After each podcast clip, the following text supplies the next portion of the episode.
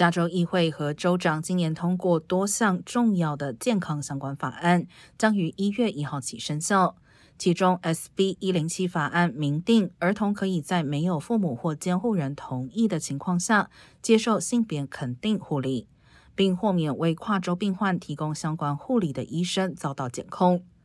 另外 AB2098 法案将医生故意散播新冠病毒假讯息列为不专业行为，医委会将可惩戒、暂停或吊销医生执照。